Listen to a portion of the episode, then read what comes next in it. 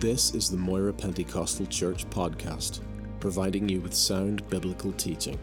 We hope you will be encouraged, challenged, and blessed by this ministry.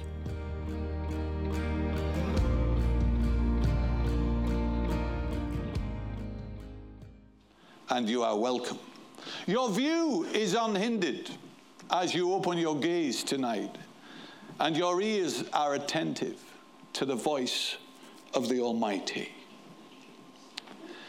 In our second message this morning, we came face to face with the truth that there is a potential King Saul in all of us. There was a potential King Saul in David, and how he ruled and reacted as he walked through life would determine whether he would operate like King Saul in the fallen nature, in the lower nature, in the flesh, or whether the spiritual man who had been appointed to reign and rule in life would emerge and come through, and he would govern and rule and reign as a man after God's own heart. So we're lit, list, literally looking at lessons he learned, and the lessons he learned, he learned in the darkest possible days of his life. Very often when God is teaching us major, major things, we will find they can be the darkest days of our lives. And that can be confusing at times, because when you listen to your T V screen, you may find from T V preachers that it's come to Jesus and life will be totally, absolutely perfect.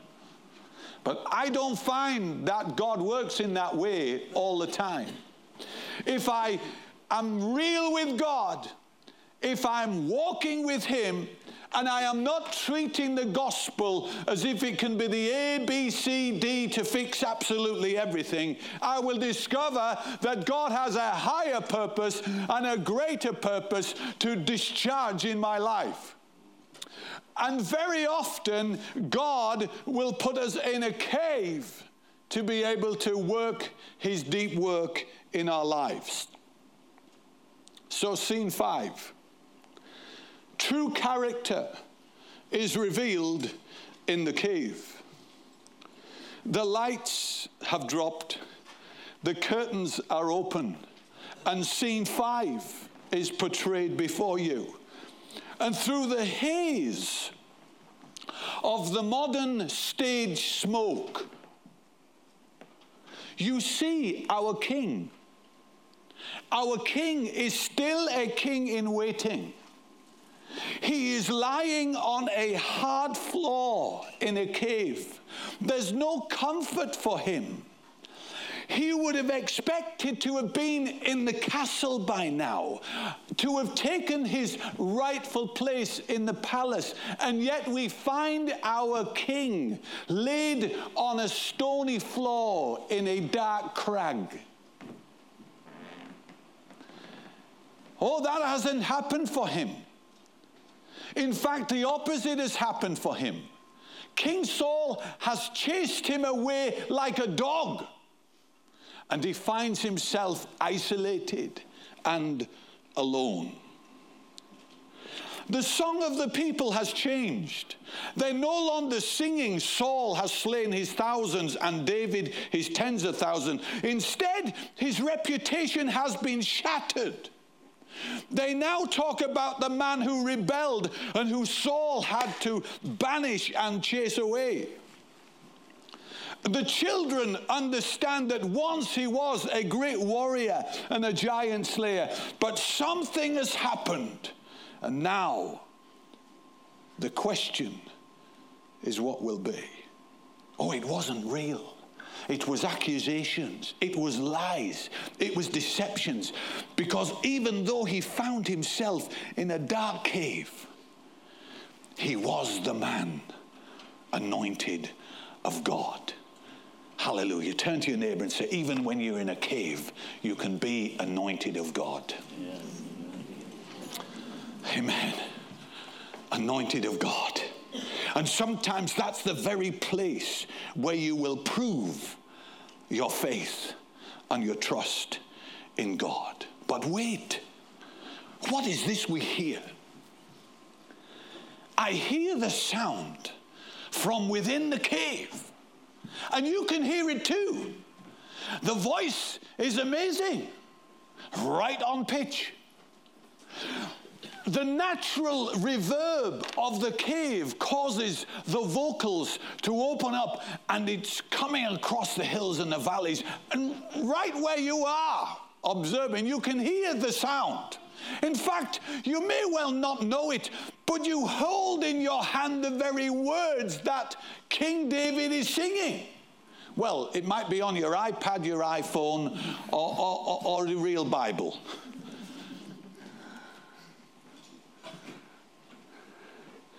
I want to tell you where those words came from. They came from the Holy Ghost. And if you open your Bible to Psalm fifty-seven, you can read the song that he sang in the cave. How fascinating is that? Because here it is. And as we read through it, remember the situation that David is in. In a moment, Paul, after I've read the psalm, will bring up some things that I want to highlight. And we have to adopt the same spirit if we are going to live in victory. Have mercy on me, O God, have mercy on me, for in you my soul takes refuge. I will take refuge in the shadow of your wings until the disaster has passed. Hallelujah. Would you like to pause a moment and tell your neighbor, sometimes... a little bit better this time. Sometimes you have to take shadow in the shelter of his wings until the disaster is past. Amen? Hallelujah. Yes, we do. We shelter under the care and the protection and the shadow of his wings until the disaster is past. I cry out to God Most High, to God, who fulfills his purpose for my life. Hold on. You mean that the psalmist is singing, God is fulfilling the purpose for his life, and he's lying on a hard cave floor. That doesn't sound like a good life to me. That doesn't sound like a cushy Christian life to me. That sounds like someone who has actually lost the purpose of God. Never mind in the will of God. But you see, I think the church needs to wake up to the fact that we cannot be soft believers any longer. The world in which we are living is changing. The spiritual climate, the environment in which we are living is changing. I tell you, where I pastor, you would be very surprised to see just how many, many people, thousands of people walk past my church building every day. Many, many women who only look out of a slit in a headguard. The nation is changing. The world is changing. And God's purpose will come to pass. And we may well find ourselves on a cave or in a cave, in a dark situation. And we need to know that just because we are experiencing those things does not mean that the purpose of God is not going to come through for us. Amen. Turn to your neighbor and say, no matter what we face, the purpose of God shall be done. Amen. We could almost think God is not in control. I want to tell you that God is in total control, and he is right on target and right on time with his purpose and his plan. Hallelujah. He knows exactly what he's doing, just as he did for David. Amen. Amen. Hallelujah. I cry out to God. Most High to God, to God, who fulfills my the purpose for my life. He sends from heaven and saves me, rebuking those who hotly pursue me. God sends his love and his faithfulness. I'm in the midst of lions. I lie among ravenous beasts, men whose teeth are spears and arrows. We've talked about that. Whose tongues are sharp swords. Be exalted, O God, above the heavens. Let your glory be over all the earth. Isn't it amazing that in one moment in a verse he's talking about arrows and spears, and the next moment he's saying, let your glory be over all the earth. Wow. That's amazing. They spread a net for my feet. I was bowed down in distress. They dug a pit for my path, and they have fallen into it themselves. Hallelujah. My heart is steadfast, O God. My heart is steadfast. I will sing and make music. Awake my soul. He's speaking to his spirit now. He's speaking to his soul. He's speaking to his mind. He's speaking to his heart. He's on a hard cave, cave floor, but it's saying, awake my soul. Awake, harp and lyre. I will awaken the dawn. I will praise you, O Lord, among the nations. I will sing of you among the peoples. For great is your love, reaching to the heavens. Your faithfulness reaches to the skies. Be exalted, O God, above the heavens. Let your glory be over all the earth. Amen. What a Savior. And coming up on the screen right now, look at what he did. He called for God's mercy. He cried out for God to fulfill his purpose for his life. He acknowledged his desperate circumstances. We don't need to deny the facts to live in faith. We can accept the facts and know that's what the situation really is, but we can believe God for change. Amen? He is real and honest with God. Do you know, I love this. If we are real and honest with God, he will meet us right where we are. Amen? Next, Paul. He exalts and praises God while in the cave. He's steadfast and stands strong in faith. He continues to praise and press into God. It keeps his heart and spirit lifted. Amen? He declares truth about God's love and faithfulness while in a dark place. He knows God will move on his behalf. Amen? Next. He has his eye on the heavens, on the eternal and the glory of God, rather than the present temporary circumstances. Amen? Hallelujah. Turn to your neighbor and tell them, your circumstances will pass. Hallelujah. Experience that David had that brought him to the cave was uncomfortable. Many would have said, why are you staying with Saul? Why did you stay with Saul in his service for so long? Surely you should have left. Why stay with a king who throws spears and who sees every potential young anointed leader as a threat? But David left only at the right time. David left when his very life was threatened. And when he left, he left alone. He did not half, take half the people with him and set up a rival kingdom. He was waiting for God's timing to bring him to the throne, as, as was prophesied. And he was unwilling to cause a split. Hallelujah. You say, why say that, Pastor? Because there might be some pastors in here that need to hear it. Simple as that. Oh, others around him would have said, the way you've been treated, you should leave. The way that things are, you should leave. Go on. You, you have got the anointing. You've got the anointing. Go and do what you know you should do. And God says, wow, hold on, son. It has to be my way, in my time, in the way I've purposed it to come. So the question is, how would David respond? Because if you put yourself there, you will have to keep yourself there. And another Saul will emerge, and he will only be removed by being placed again in another cave, because true godly character is revealed in the cave. The truth of it is, the question, would David kill or not kill? Would David put himself on the throne through self-power and self-appointment, take matters into his own hands? Don't you think there is something in human nature that we feel we have to take matters into our own hands? But thanks be to God, David is a wise man. Even though he's been ill-treated, he holds his ground. God gave me this paragraph as I was putting this message together.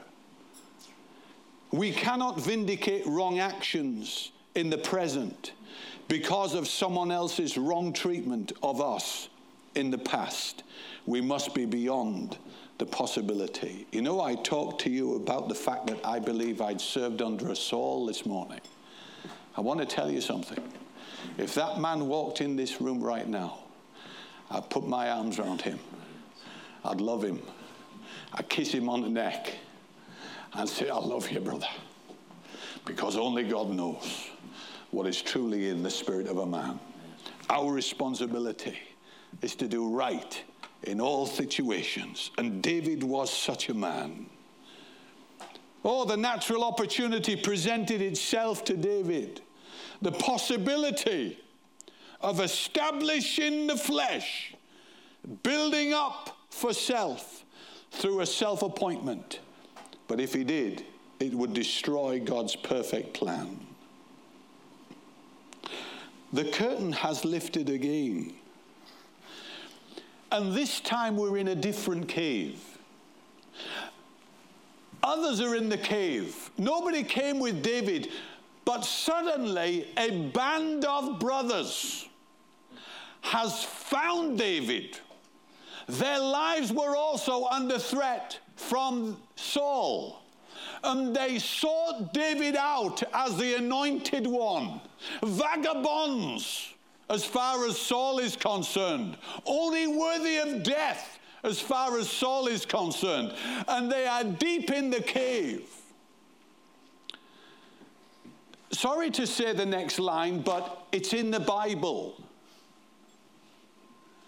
On one occasion, Saul and his armies are looking for David. And he enters the very cave where David is. He goes so far in to relieve himself.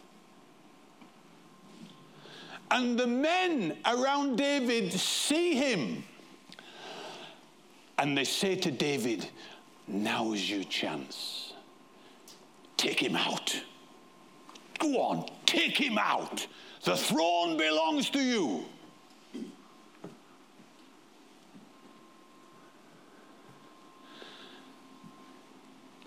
Take him out.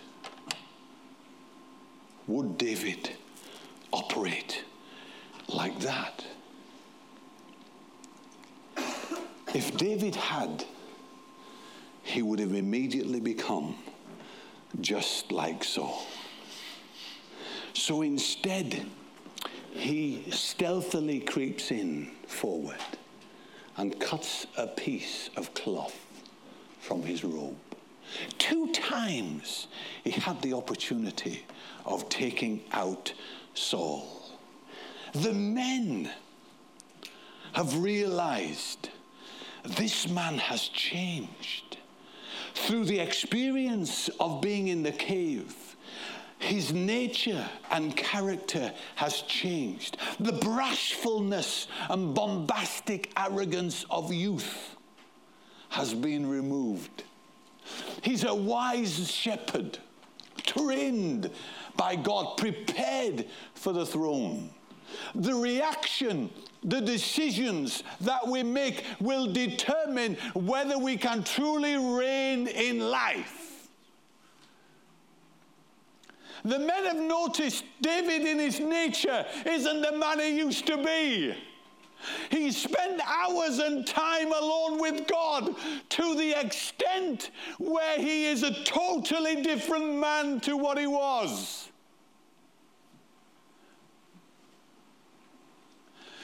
The men see.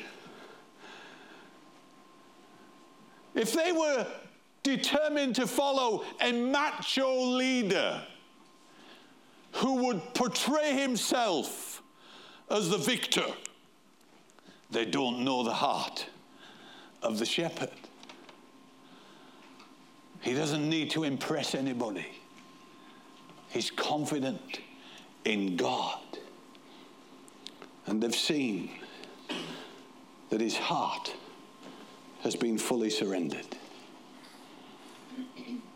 Submission. Surrender. He weeps a lot now. Imagine a king who weeps a lot.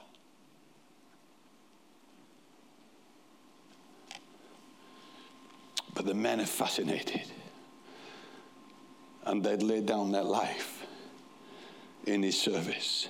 He's become a leader.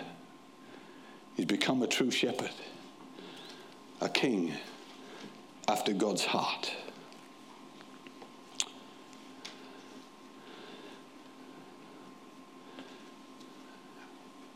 When I was thirty years old, I was in that church. It was my cave.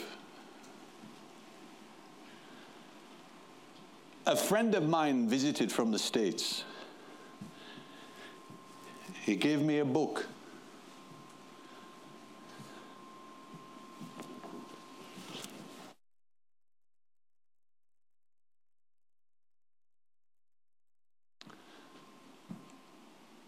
I've never met the author. The book radically changed my life. I read the story of King David and began to understand some levels about ruling and reigning with Jesus.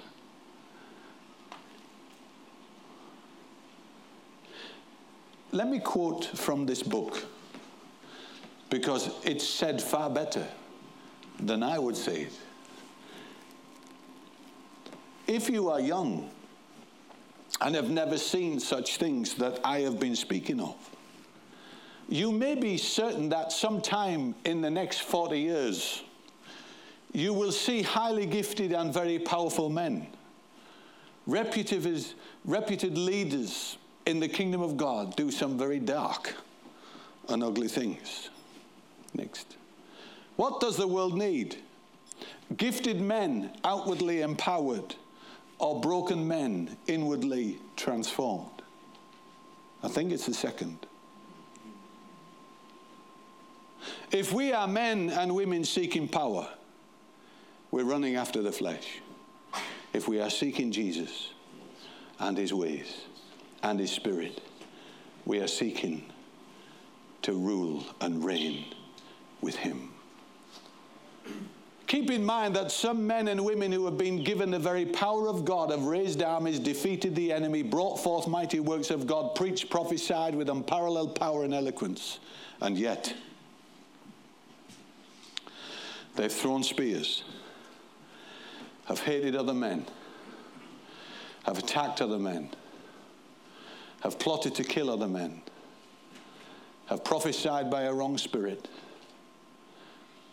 And so Second Samuel, Samuel three verse one tells us that the war between the house of Saul and David lasted a long time. The house of David grew stronger and stronger, while the house of Saul grew weaker and weaker. He must increase and I must decrease. It's an image, a spiritual portrayal of how God works in each one of us, where Christ is increasing and the flesh is being told to lie down, submit, surrender, and die. Now, don't point the finger and start thinking in your mind, oh, I know that person, that person, that leader, that one. I know, I know Pastor, I could tell you, over. I've met a few Sauls in my time. Because I know that's how the natural mind thinks. But I want to tell you, I'm not addressing them. I'm addressing you. I'm addressing me.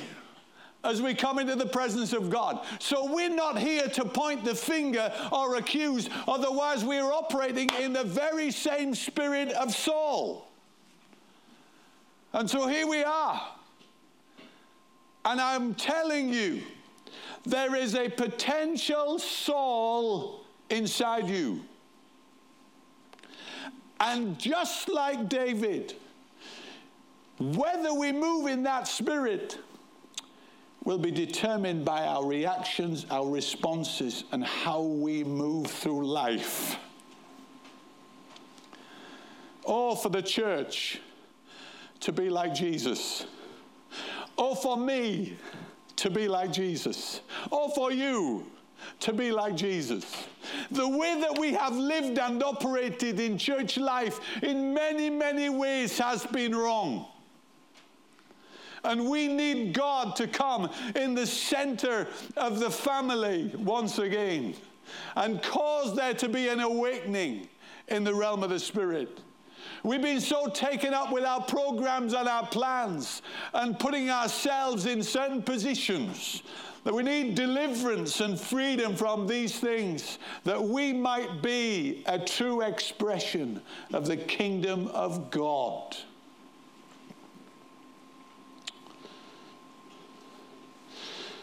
We need a man on the throne. His name is Jesus. Amen. My prayer and my cry before I leave you this evening is that you personally will ask Jesus to come on the throne of your life. You say, Pastor, I've already done that forty years ago. Mm. Uh-huh. You prayed the prayer, did you? Don't worry then, you're in. You're in. That's okay. If that's what you think. I'm not really bothered about whether you prayed the prayer forty years ago. I'm asking Jesus, will you pray the prayer tonight? Are you walking in truth? Are you walking in the light? Are you living God's way? Are you really hungry in pursuing him? Is there a personal revival going on in your heart? Is the flesh man still in control? What about that temper? What about that reaction? What about your habits? How about how you treat your wife? How you treat your husband? How you operate in the workplace? How about if you're a joiner and you're still stealing nails?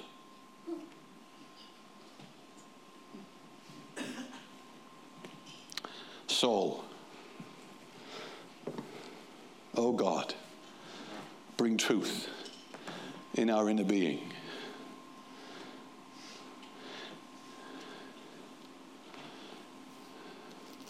Saul's end was not good. There was a battle raging, and suddenly was surrounded by all the enemy.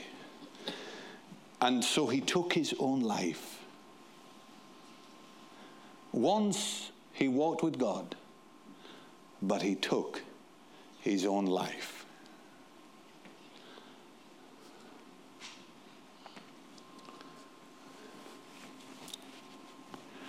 I probably told you the story of a man who lived opposite the church that I pioneered in Bristol. Married to a beautiful lady. He was resisting God, resisting God, resisting God. But God was on his case. Turn to your neighbor and say, God's on your case, whether you like it or not. Woo! But this isn't a good story. I'm going to be a bit careful about what I say because we have children in the house. He wanted life to end. And so he tried. On a banister. His wife rang me, said, Pastor, would you go and see him? He's in intensive care. It's only a machine keeping him there. I rang my friend Jim Dick, who Dave and I know well. I said, Pastor Jim, would you come with me? When we arrived there, they said, we can't go in.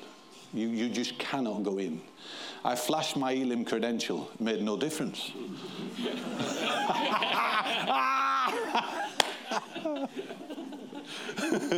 If I'd have had yours, Dave, I'd have access straight away, you know. It was the intensity of the situation. The family were so distraught. I said, I said to this head nurse, give me five minutes. Five minutes. That's all I'm asking. She says, you have five minutes. We went to his bedside. We laid hands on him. And we left. That was about twelve o'clock, lunchtime. At five o'clock, I had a phone call from his wife. He's sitting up in bed eating. Mm-hmm. The story doesn't end good. He did it again. And it was his end. The enemy is committed to taking people out. He's a destroyer. He's a deceiver. We need to get serious about what it means to walk with God. Because just like David, we're in a battle. It's a clash of the kingdoms. When we wake up and realize that by the way he is persuading you to live and to operate, you are playing right into his hands. I was talking to somebody this morning.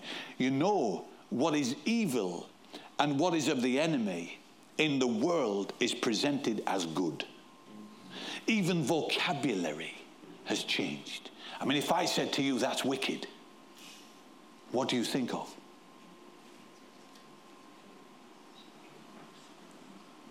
You think that's good. But it's not. It's evil. And so how subtle the enemy is working in the hearts and minds of men and women. And David was a man after God's heart. And the house of Saul grew weaker. And the house of David grew stronger. The house of God grew stronger. Are you hearing that? The house of God grew stronger. And we are going to come into a season where the house of Saul will grow weaker and the house of God will grow stronger. Hallelujah. Say it with me. The house of Saul will grow weaker and the house of God will grow stronger. Hallelujah.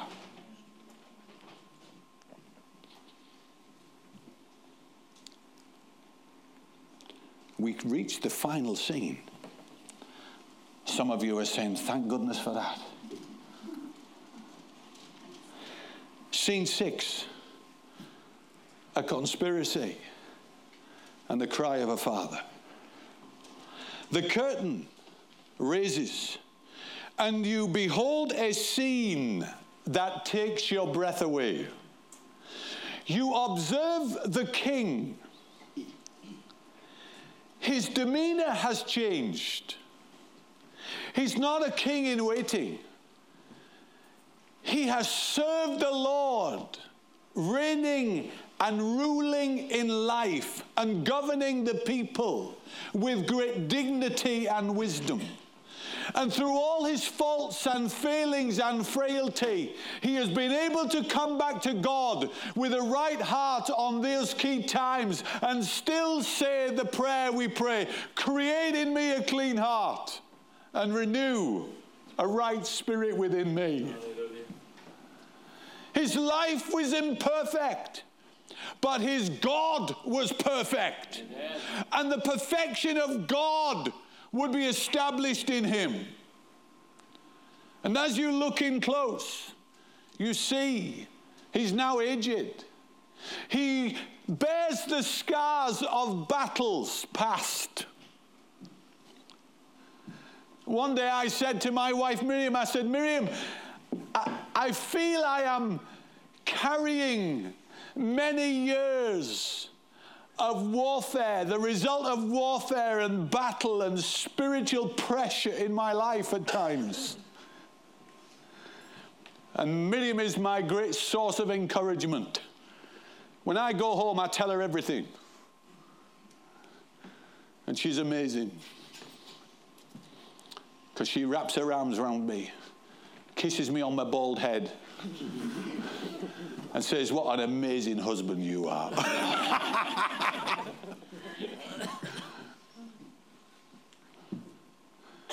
And as you're looking close, you could see that on the very face of David. But there's other things that have happened to David. Suddenly his spiritual perception is such that he's aware of events that will take place before they even happen. He's spiritually in tune now. The presence of God and the power of God and the moving and the stirring of God in his heart have brought him to a point where he's aware of what will be before it happens. And as you look in close, you're, you're seeing now an image of a man comes to the side. The king is on the veranda, his beautiful suite. He's overlooking the grounds of his palace. Oh, he's well established in the castle. And in comes a servant, Joab. Your Honor, can I approach you, Your Honor? I, I need to say something to you, O King. I know, says the king. What do you mean you know, sir? Your Honor, I need to explain something about I know. How do you know? It's, um, I know. It's Absalom. Absalom. Your son, Absalom. Yes, I know. David was confronted with the possibility that even within his own family, there is a potential Saul. Absalom is one of his boys. And at the age of thirty, Absalom begins to see himself as a future king. And so he starts to operate in a wrong spirit. And this is what he does. When the people come to bring a complaint to King David, he is there. And he listens. And the Bible says he would kiss their hand. He would kiss their hand and tell them what they want to hear. Or he'd say, I agree with your complaint. I agree. You know, if I was king, this is how I would do it. If only I was king, this is how I would do it. Would you like to turn to your neighbor and say, if you were king, how would you do it?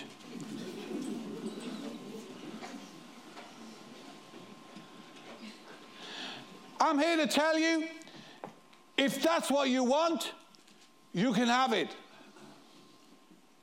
Because God's given you a free will. It's about choices, decisions, reactions, and responses. How I'm operating in my heart, my mind, and my nature, and my character. Am I seeking my own kingdom? Or am I seeking first the kingdom of God and his righteousness? That's real. That's real. So Absalom, it says, stole the hearts of the people. I've seen that happen before. Even in a church I pastored, I've seen it happen before. What do you do with that? What, what do you do with that as a leader? I'll tell you, you do nothing. You do nothing. You let God be God. You don't try to defend yourself. Oh, you dodge the odd spear. But you don't have to. You see, the church is the Lord's. It's his body. He knows what he's doing. And sometimes people need to be exposed for who they are and what they are.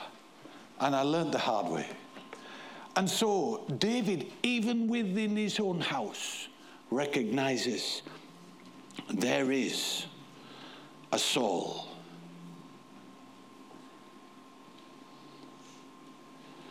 At the age of thirty, Absalom declares himself to be king, very pers- purposefully. Very intentional.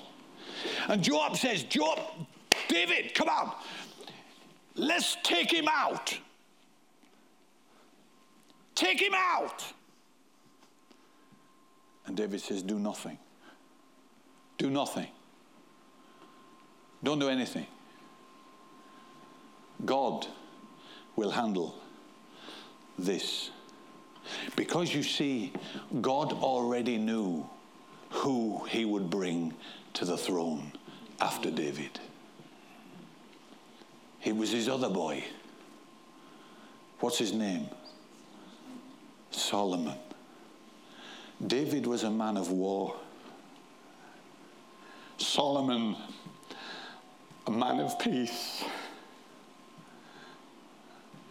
And if you take the time to read these passages of Scripture, Paul, you just have to bring them on the screen because I'm just flying out of my heart right now.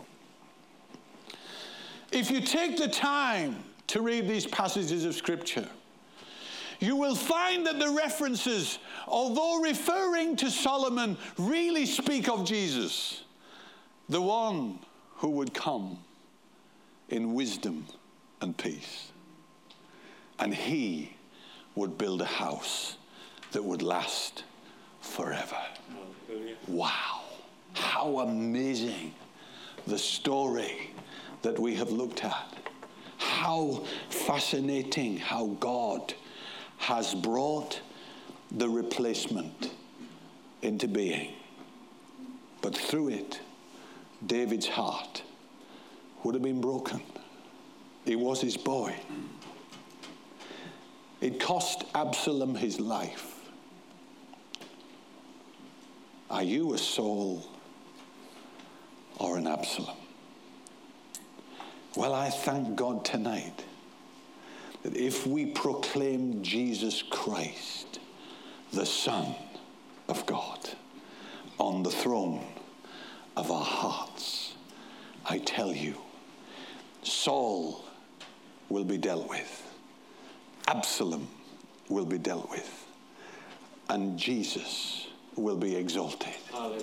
In our hearts and in our lives. David, in the latter days, saw the right man come to the throne. In your life, I pray, the right man will come to the throne, for only he will deliver you. Your journey may involve you living in a cave for a while. I'm not talking about a literal cave. But going through whatever God has to take you through to bring you to the place in your heart where he needs you to be. The promise of God is that we will reign and rule in life with him. What is happening now is simply preparation for all that God will bring towards you and for you in your future, not only in this life, but also in eternity. I pray that these messages will grip your heart, and that through us having watched this theater production, God will speak so deeply in your heart. And even tonight, you will realize the most important thing you could ever do is to ask God to deal with the Saul and allow the David, the King of Kings, to arise and reign in your life for his glory. In Jesus' name, amen.